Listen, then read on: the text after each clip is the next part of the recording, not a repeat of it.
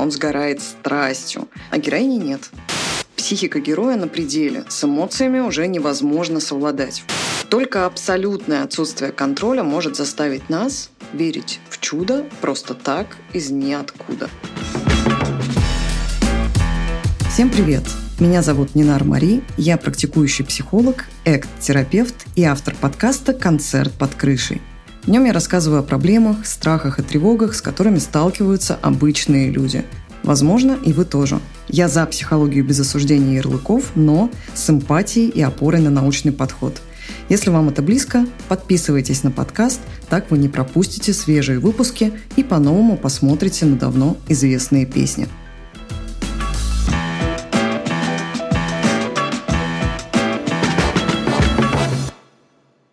Сегодня хочется вернуться в начало 2000-х и достать из памяти одну из самых популярных песен Андрея Губина «Ночь». Недавно она пережила второе рождение вместе с ТикТоком, поэтому актуальна не только для людей плюс-минус моего возраста.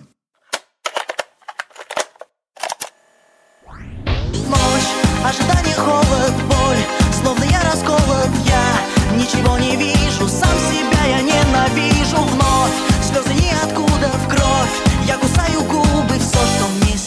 надо Просто быть с тобою рядом С первого куплета есть ощущение эмоционального надлома. Психика героя на пределе. С эмоциями уже невозможно совладать. Вплоть до аутоагрессии. То есть агрессии, направленной на самого себя.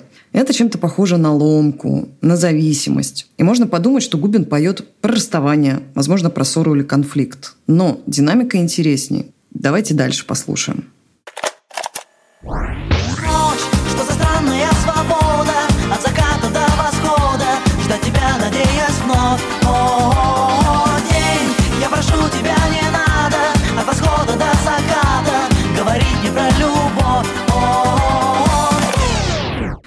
Можем понять из припева?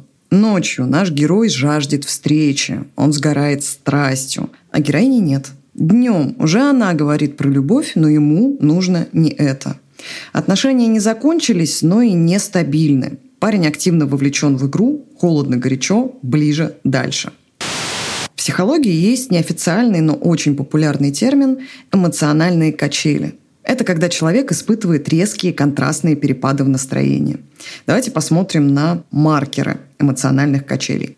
Во-первых, это чередование близости и отчуждения – Проявления любви и привязанности сменяются отвержением, холодностью, а иногда даже жестокостью. И так по кругу.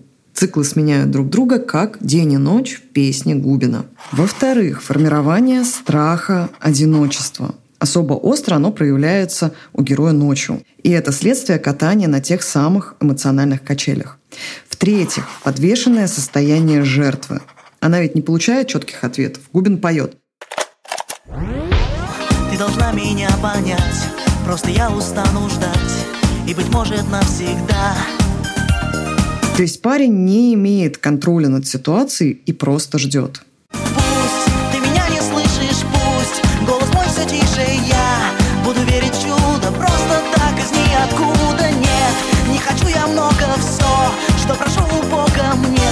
Мало в жизни надо С нею быть сегодня рядом. Вот ровно то, о чем я говорила. Только абсолютное отсутствие контроля может заставить нас верить в чудо просто так из ниоткуда. Теперь немного теории. Перепады настроения объясняются физиологией. Поведение партнера провоцирует выброс гормонов. Сперва серотонина – это гормон радости.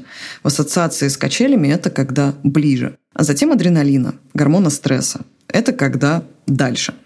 Такой вот коктейль в итоге приводит к стойкой зависимости и разрушению собственной идентичности, что мы, собственно, и наблюдаем в песне. Такая манипуляция может быть вполне осознанной стратегией, например, у людей с нарциссическими чертами. Так они могут чувствовать свое превосходство и быть объектом вожделения. Или же у пикаперов в качестве техники соблазнения – также это может проявляться у инфантильных людей и, наконец, у авторитарных родителей. Но не всегда манипуляция происходит осознанно, с целью почесать свое эго, соблазнить или получить необходимое. Иногда таким образом люди пытаются подогреть свои чувства, зажечь искру. Работает ли это? Зачастую да. Посмотрите, как искрит наш герой в песне. Его страсти выкручены на максимум.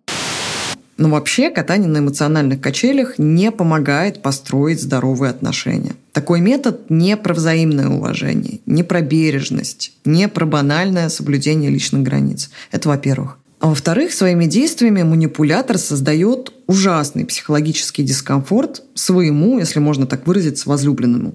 В итоге постоянная напряженная обстановка может привести человека к эмоциональному выгоранию, снижению самооценки, к разрушению своей психики, здоровья, а порой и жизни.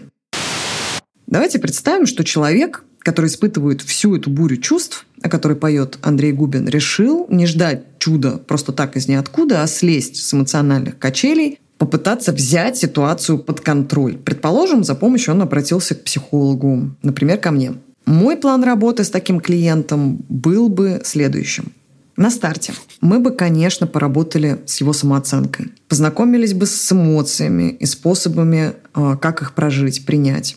Это нужно, чтобы не находиться в слиянии со своими переживаниями. Когда эмоции захлестывают, мы не видим реальной ситуации и действуем реактивно, часто неосознанно. Далее, мы бы с клиентом отдельно проработали страх одиночества. И обязательно смотрели бы не только на саму ситуацию, но и на весь жизненный контекст. Особое внимание уделяя тем сферам, в которых есть разрыв между ожиданиями и реальностью. Вместе поискали бы способы наладить жизнь и сделать ее более комфортной.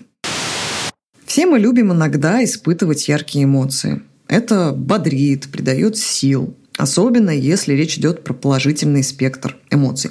Эйфорию, радость, счастье. Подвох кроется в том, что когда с человеком бывает очень хорошо, за это регулярное «хорошо» многие, не все, конечно, готовы терпеть регулярное «плохо» и активно пытаться вернуть это «хорошо» за счет своего ресурса и энергии.